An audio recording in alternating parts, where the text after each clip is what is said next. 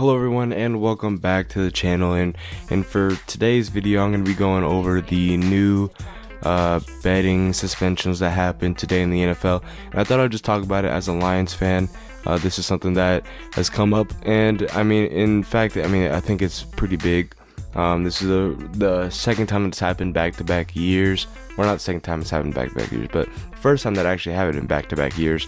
Um but this is really a new thing that I feel like should be talked about. I, I think it's a modern, modern day betting issue. So a lot of things have happened, and I think, uh, uh, think I thought I'd just make a video on it. You know, do a little bit of an educational video for you guys. And uh, um, yeah, without further ado, let's get right into it.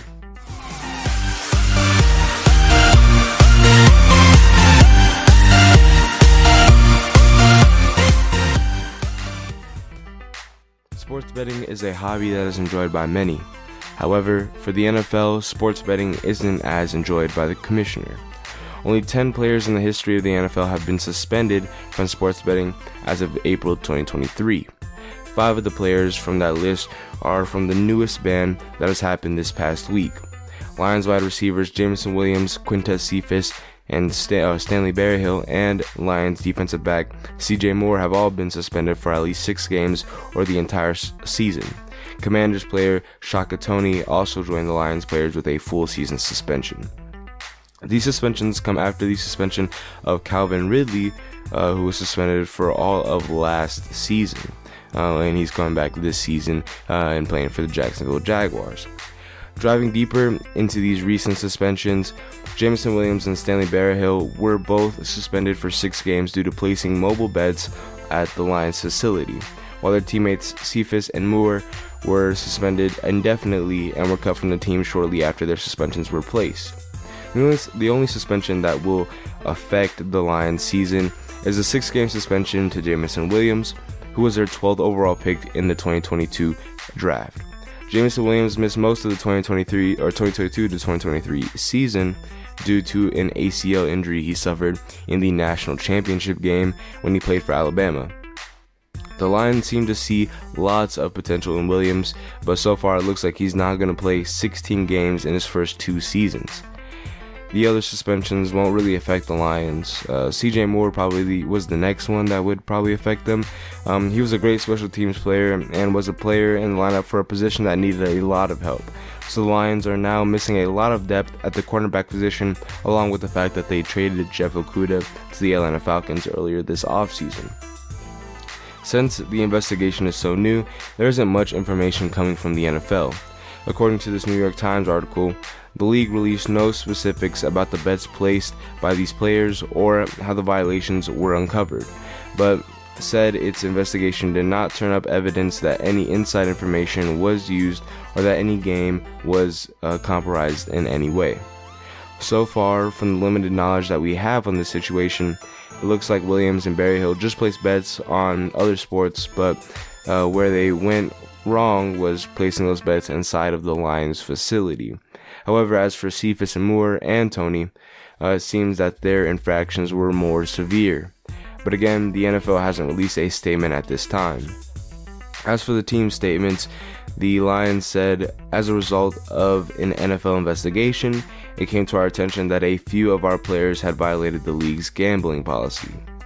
Lions executive vice president and general manager Brad Holmes said, these players exhibited decision-making that is not consistent with our organizational values and violates league rules. We have made the decision to part ways with Quintez and C J immediately.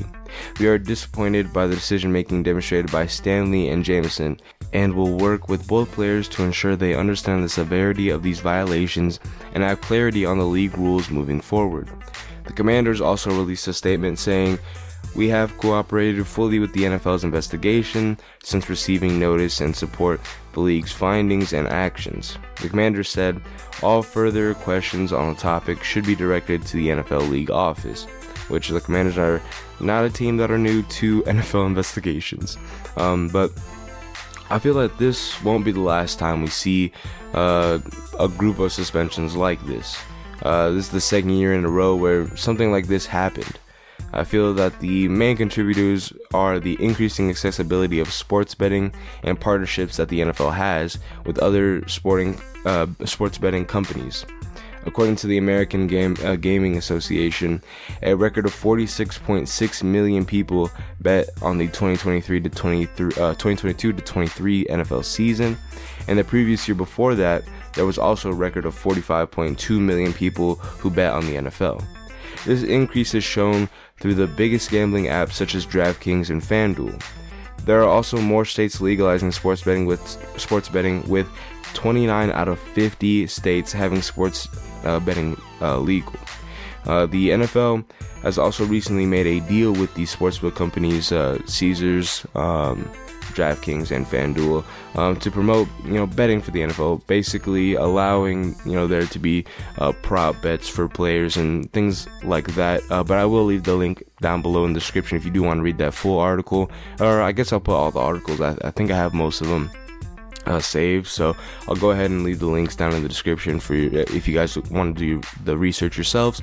Um, but I, I think it was pretty good article overall. Overall, but um, this one just basically going over, you know, the deal that the N F L made with the sports betting companies, sportsbook companies, and um, overall, I feel like that is it's kind of a interesting uh, thing, but I think that the N F L really is just trying to promote their brand across, you know, the entire nation, uh, while as, you know, these players have already been told, you know, you can't bet. I mean, even, even N F L faculty, um, the Lions also released some of their employees um, through the organization as well, so it's not just the players, it's also the faculty and staff of these organizations that also have to abide by these rules, so it's not like it's super, you know, specific to just players, but just N F L uh, staff at all can't bet on uh, sports. I mean, they, they can bet on sports, but you can't bet on other league sports inside of a facility, and um, you just can't bet on the N F L, which are the two things that did happen in this case, uh, or from what we know. Um, but now I do understand that the N F L is just trying to expand their brand, but these same things are the external cause for most of these modern day suspensions uh, of sports betting. I also don't expect the N F L to constantly be aware of what these players are doing. The players also end up making these bets based off their own decisions, whether it be because of the N F L's deals or just attempting accessibility all players have in order to make money based off of this. Overall, at the bottom of this deep rabbit hole, it just seems that this is a problem that will continue. Uh, with more states legalizing sports betting and it being basically impossible to ignore sports betting as a whole, I do expect more players to gamble. Um, and in this growing economy, I feel that sports betting has become more normalized, uh, you know, especially with the legalization of it in multiple states now. Um, I feel that it's, it's definitely going to be easier for players to bet. And again, you know, the N F L is not going to be able to just be like looking at all these N F L players' phones. Like, nobody's going to be able to do that. So I think it, it's kind of a double-edged sword.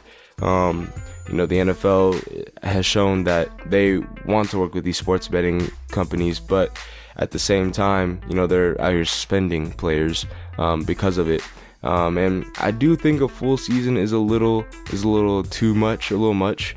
Uh, half a season, even at that. I mean, uh, if we look back at last year, Calvin Ridley got uh, suspended for a whole season uh, for just betting on a game, and it wasn't even a Falcons game. Uh, allegedly, it was just some other uh, game, I guess. Um, probably in the same case of Jameson Williams uh, and uh, Berryhill, but.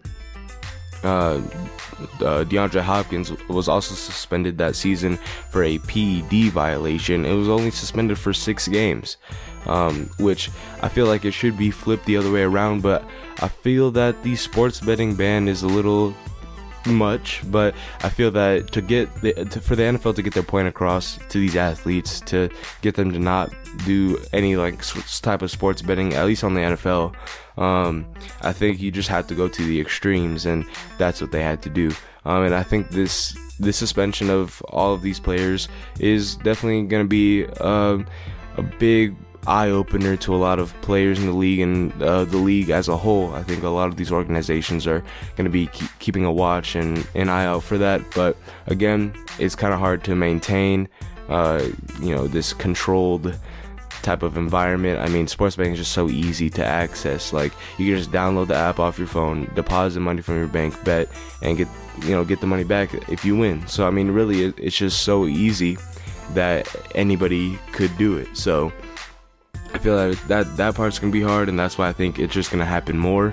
Uh, because uh, throughout the N F L's history, I mean, only five other players were suspended before this uh, group of suspensions, and um, one was in twenty nineteen to a Cardinals safety, and then uh, in the twenty twenty-two season with Calvin Ridley. But before that, I mean, they were all like in the sixties, like really old. So, and like you would have to be there in phys- like in person physically, and Uh, most of the time it was just like illegal because most of the states didn't have it legalized. So, you know, people would just be placing bets on just like illegal things. So it, it was definitely a little bit harder or a little bit easier to get those people back then because, you know, if if one person is shown, you know, betting in person, then it's kind of easy. But uh, through our phones, you know, nobody can really look at that and monitor that twenty-four seven.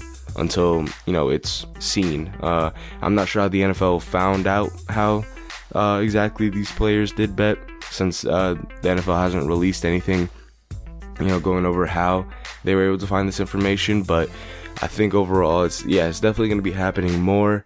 Um, but I'm not really sure what the N F L will be able to do. I mean, a full season is strict enough, especially for these, you know, for the players that weren't really on the team and they ended up being cut by them because, I mean, they, they didn't play that big of a role. Um, but yeah, it's definitely going to be hard to see. Um, but I don't think the N F L can really make a harsher uh, punishment for this offense. So I think overall, it's probably just going to stay the same way it is, but I think betting is just going to become a more more of a norm in the N F L, um, and it could cause a, you know, the games for the suspension to drop. But other than that, I don't really see much else happening uh, in the future with uh, sports betting punishments. And that'll be all for today's video. Thank you all for watching or listening all the way through. Um, if you are on YouTube, make sure you go ahead and leave a comment, like, and subscribe, and also share the video with anybody that you think may enjoy it. And also, if you're on uh, podcast platforms listening to this, make sure you go ahead and hit that follow button. Also, leave the podcast a five-star review. That'd be greatly appreciated. But other than that, again, thank you for listening and watching all the way through. And have a great rest of your day. Bye.